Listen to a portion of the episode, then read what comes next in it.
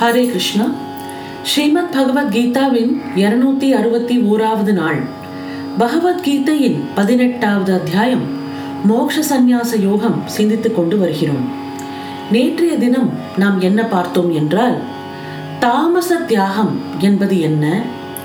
அதன் உதாரணம் என்பது என்ன? மற்றும் ராஜச தியாகம் என்பது என்ன? மற்றும் அதோட சில உதாரணங்கள் எல்லாம் பார்த்தோம். இன்றைய தினம் நாம் சாத்வீக தியாகத்தை பற்றி தெரிந்து கொள்வோம். ஒன்பதாவது ஸ்லோகம். காரியமித்யேவ யத் கர்ம நியதம் கிரியத்தே அர்ஜுன சங்கத்யத்வா பலம் சைவ சஹ தியாகः சாத்விகோ மதः அர்ஜுனா சங்கம் பற்றுதலையும் பலம் ச ஏவ பயனையும் தியக்துவா தியாகம் பண்ணி காரிய இத்தி ஏவ. செய்யத்தக்கதே என்று எத் நியத்தம் கர்மம் எந்த நித்திய கர்மம் கிரியத்தே செய்யப்படுகிறதோ சக தியாக அந்த தியாகமானது சாத்விக சாத்வீகமானது என்று மதக கருதப்படுகிறது. அர்ஜுனா பற்றுதலையும் பயனையும் விட்டு செய்யதற்குரிய எந்த நித்திய கர்மம் செய்யப்படுகிறதோ அந்த தியாகம் சாத்வீகமானதென்று கருதப்படுகிறது. அப்படின்னு கிளீனாக இதோட டெஃபினேஷன் சாத்வீக தியாகத்தோட டெஃபினேஷன் பகவான் கொடுக்கிறார். பற்றுதலையும் பயனையும் விட்டு இது நம்ம முன்னாடி கூட ஒரு ஸ்லோகத்தில் பார்த்தோம் இல்லையா? பற்றுதலையும் விட்டுவிட வேண்டும் பயனையும் விட்டுவிட வேண்டும். செய்ய வேண்டிய நித்திய கர்மத்தை செய்ய வேண்டும். இப்படி செய்யும் போதுதான் அது சாத்வீக தியாகம் ஆகிறது இந்த பயனையும் பற்றையும் நாம் விடும்போது நாம் தியாகி ஆகிறோம் அது சாத்வீக தியாகமாக இருக்கிறது. தாமச தியாகத்திலும் ராஜச தியாகத்திலும் கர்மமே செய்யாது விட்டொழிக்கப்படுகிறது. சாத்வீக தியாகத்திலோ கர்மம் நின்று போவதில்லை. கர்மம் முறையாக நடைபெறுகிறது. நித்திய கர்மம் உட்பட எல்லா கர்மங்களுக்கும் கர்ம பலன் என்பது உண்டு. சாத்வீக சாதகனோ கர்மத்துக்கு தான் கர்த்தா என்று அபிமானிக்காமல் கர்மத்தில் பற்று வைக்காமல் வினை பயனை விரும்பாமல் தன் கடமையை செய்து முடிக்கிறான். இப்போ கர்ம பலன்கிறது எல்லா கர்மத்துக்கும் உண்டு. அன்னாடம் நம்ம செய்கின்ற நித்திய கர்மத்துக்குமே கர்ம பலன் உண்டு. இப்போ சாத்வீகமான தியாகி என்ன பண்ணுகிறான்? இந்த கர்மத்துக்கெல்லாம் கர்த்தா நான் இல்லை என்று சொல்கிறான். அப்படி நினைக்கிறான். இது கர்மம் நான் பண்ற எந்த கர்மமும் என்னை சேர்ந்தது இல்லை. இது பகவானை சேர்ந்தது. இது பகவானோட கட்டளையில் நான் செய்து கொண்டிருப்பதுன்னு இந்த கர்ம பலன் அத்தனையுமே பகவானுக்கு கொடுத்துடுறது அந்த அது மேல அதுக்கான கிரெடிட்டை தான் எடுத்துக்காம இருக்கிறது. அத்தகைய மனநிலையை அமைதியும் அந்த கரண சுத்தியும் உண்டு பண்ணுகிறது. இந்த மாதிரியான ஒரு ப்ராக்டிஸ் தான் நமக்கு சித்த சுத்தியும் கரண சுத்தியும் கொடுக்கும். அந்த அந்த கரணம்ங்கிறது சுத்தமாக்குறது இதனால தான் வரும். பாதி ப்ராப்ளம் நம்மளுக்கு நம்ம பண்ணுற கர்மத்து மேலே ஒரு பற்று வைக்கிறதுனால தான் அந்த பற்றுனால ஒரு எதிர்பார்ப்பு வருகிறது. அந்த எதிர்பார்ப்பு நிறைவேறாமல் போகும்போது ஏமாற்றம் வருகிறது. அந்த ஏமாற்றம் பின்பு கோபமாக மாறுகிறது. அந்த கோபம் பின்பு வன்மமாக மாறுகிறது. இது எல்லாத்திற்கும் மெயின் ரீசன் வந்து நம்ம வைக்கிற அந்த பற்று தானே. அப்போ அந்த பற்றையும் அதோட பயனையும் நாம் அர்ப்பணித்து விட்டோமானால் இந்த சிக்கல்ல நம்ம மாட்டிக்காம இருக்கலாம். மற்றும் நம்ம சாத்வீக தியாகம்ங்கிற மார்க்கத்தில் இருப்போம். மருத்துவ சாலையில் சிகிச்சை பெறுகிற நோயாளி மருத்துவ சாலையிலே இருக்க வேண்டும் என்ற பற்றுதல் உடையவன் அல்லன். சிகிச்சை பெற்றுக்கொண்டே இருக்க வேண்டும் என்ற வினைப்பயனை விரும்பவனும் அல்லன். ஆயினும் அங்கு தங்கியிருந்து தன் கடமையாகிய சிகிச்சை பெறுதல் என்ற கர்மத்தை அவன் முறையாக செய்கிறான். அவனே உண்மையில் நோயை தியாகம் பண்ணியவன் ஆகிறான். கர்ம பல தியாகம் சாத்வீக சாதகனுக்கு அத்தகையதாகிறது. இப்போ ஹாஸ்பிட்டலில் ஒரு பேஷண்ட் இருக்கான். அவனுக்கு ஒன்றும் அந்த ஹாஸ்பிட்டலில் இந்த சிகிச்சை எடுத்துக்கொண்டே இருக்கணுங்கிற எண்ணம் ஒன்றும் கிடையாது. ஆனால் நோய் என்பது ஒன்று வந்துவிட்டது. அதுக்கு நம்ம அட்டென்ட் பண்ணியே ஆகணும். அதுக்கு ஒரு இன்டர்வென்ஷன் கிடைச்சே ஆகணும். இந்த எண்ணத்தில் அவன் ஒரு ஹாஸ்பிட்டலில் போய் ட்ரீட்மெண்ட் எடுத்துக்கிறான். அந்த நோயிலேருந்து விடுபட வேண்டும் என்ற எண்ணத்துடன் தான் அந்த ட்ரீட்மெண்ட்டுங்கிறது எடுத்துக்கிறான். அந்த மாதிரி தான் நம்ம வந்து இந்த கர்மத்திலேருந்து விலகிட முடியாது. இந்த நோய் மாதிரி இருக்கிற இந்த கர்மத்தை நாம் செய்து கொண்டுதான் இருக்க வேண்டும். ஆனால் இதை ஏன் செய்கிறோம் என்றால் இதிலேருந்து விடுபடுறதுக்காக செய்ய வேண்டும். மருத்துவமனையில் நோயிடத்திலிருந்து நோயாளிக்கு கசப்பு ஏற்படுகிறது. தனது நித்திய கர்மத்தை சாத்வீக குணமுடைய தியாகி மேலான பாங்கில் கருதுகிறான். சுவாசிப்பது உயிர் வாழ்பவைகளுக்கு நித்திய கர்மமாகிறது. அவ்வுயிர் வகைகளுக்குள் ஆரோக்கியமுடைய மனிதன் முறையாக ஆழ்ந்து சுவாசிக்கிறான். ஆயினும் சுவாசிப்பதற்கு கர்த்தா நான் என்ற உணர்ச்சி அவனிடத்தில் இருப்பதில்லை. உண்மையில் உடல் உணர்ச்சியின்றி உடல் வாழ்க்கை வாழ்பவனே நோயற்ற நிலையில் இருப்பவன் ஆகிறான். கடவுள் வழிபாடு சமூக சேவை தியானம் முதலியவன நல்ல ஆத்ம சாதகனுக்கு நித்திய கர்மங்களாய் இருக்கிறது. அவைகளை அவன் ஒழுங்காக செய்கிறான். அப்படி வினையாற்றுதற் இடையில் அவன் கர்மத்தை பற்றிய உணர்ச்சி இல்லாமலும் இருக்கிறான். ஆத்ம போதத்தில் அவன் நிலைத்திருக்கிறான். அந்த மனிதன் தான் சாத்வீக தியாகி ஆகிறான் ஒரு சாத்வீக தியாகியாக வாழறதுக்கான சூக்ஷ்மம் இந்த வியாக்கியானத்தில் கூறப்பட்டிருக்கிறது. என்னெல்லாம் செய்ய வேண்டும்? கடவுள் வழிபாடு ரொம்ப முக்கியம். ரெண்டாவது பாயிண்ட் சமூக சேவை. மூன்றாவது தியானம். இந்த மூணுத்துல நம்ம ஈடுபடும் போது என்ன ஆகும்னா அந்த சித்த சுத்தி என்பது ஏற்படும். அப்போ இதை நம்மளோட இந்த காரியங்களை நம்மளோட அன்னாடம் பண்ற நித்திய கர்மாவோட சேர்த்து பண்ணும்போது இந்த நித்திய கர்மாவில் இருக்கிற நம்மளோட ஃபோக்கஸ் என்பது குறைந்து கொண்டே வரும். இதை நான் செய்கிறேன் நான் செய்கிறேங்கிற எண்ணம் கொஞ்சம் கொஞ்சமாக அதுலேருந்து நம்ம விலகும் போது நம்ம சாத்வீக தியாகி ஆகிறோம். இந்த சாத்வீக தியாகி பற்றற்றவன் என்பதை எத்தகை மனப்பான்மை கொண்டு நாம் அறியலாம்? இதற்கு விடையாக வருகிறது தான் பத்தாவது ஸ்லோகம்.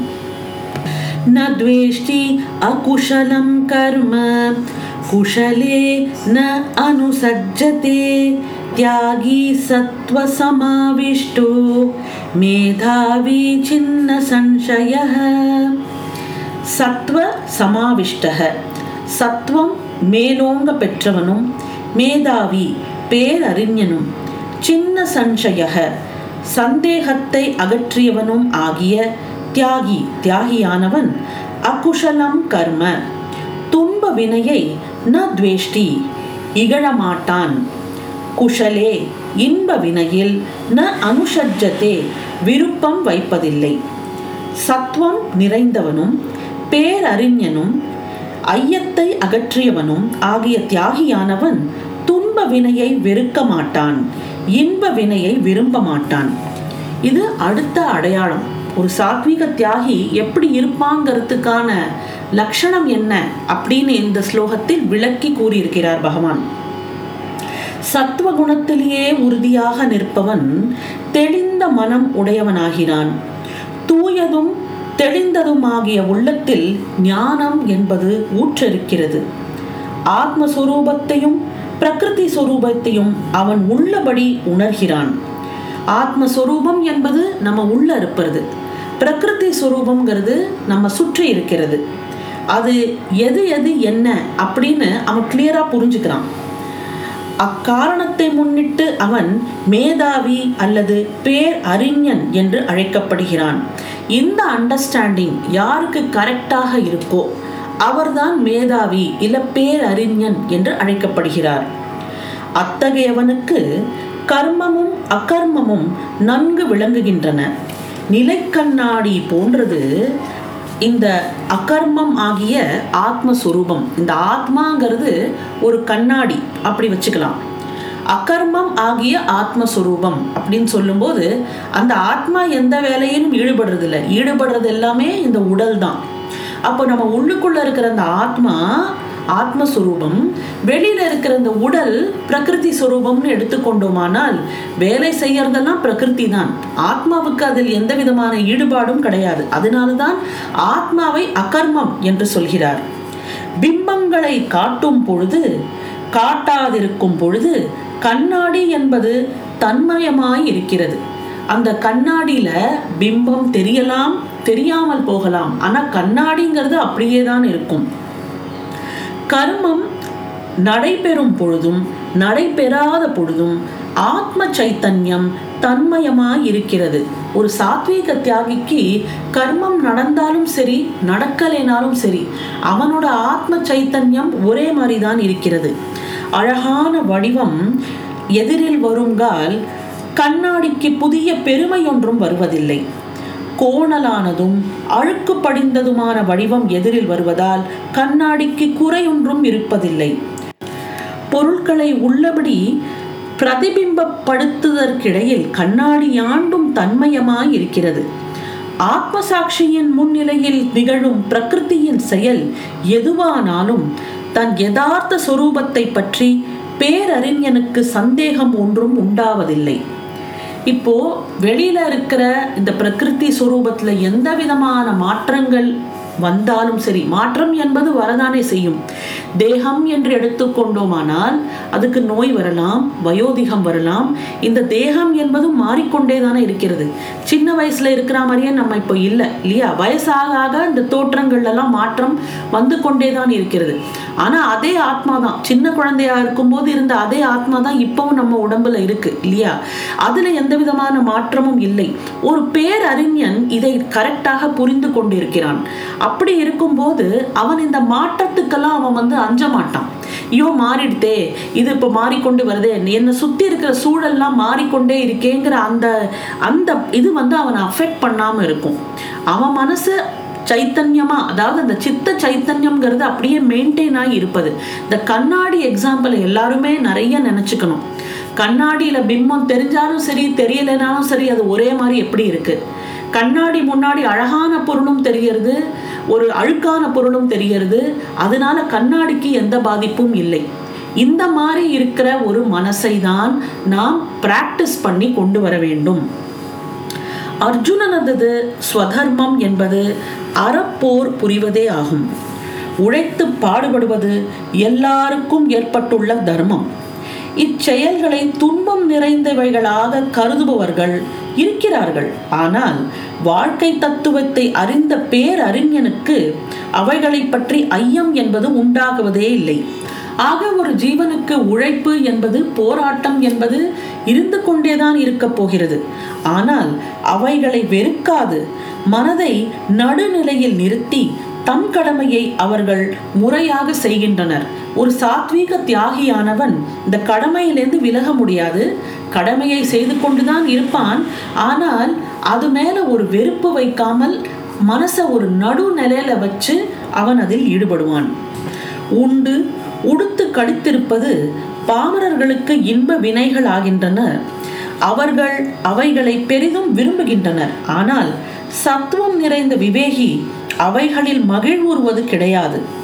இன்ப துன்ப வினைகளை சமனாக அவன் நினைக்கிறான். இது ரொம்ப முக்கியமான ஸ்டேட்மெண்ட் இன்பமா இருந்தாலும் சரி துன்பமாக இருந்தாலும் சரி அவன் மனது என்பது சமமாக இருக்கிறது. அதுவே அவனது பற்றற்ற நிலைக்கு அறிகுறி ஆகும் பற்றற்று கர்மம் செய்வதற்கு பதிலாக கர்மத்தை ஏன் அடியோடு விட்டு விலகல் ஆகாது இது திருப்பி நம்ம மனசுல வரலாம். இந்த கர்மத்தை செய்ய வேண்டும் அதை பற்றற்று வேற செய்ய வேண்டும் பயனை கருதாமல் வேற செய்ய வேண்டும். இந்த கஷ்டங்கள் இல்லாமல் இருப்பதற்காக இதுலேருந்து முற்றும் விலகியே இருக்கலாமே அப்படிங்கிற ஒரு தாட் நமக்கு வரலாம் இல்லையா? அதற்கு விடையாக வருகிறது தான் பதினோராவது ஸ்லோகம். இதை நாம் நாளை பார்ப்போம். பகவத்கீதையின் இருநூத்தி அறுபத்தி இரண்டாவது நாளான நாளை உங்களை சந்திக்கின்றேன். நன்றி வணக்கம்.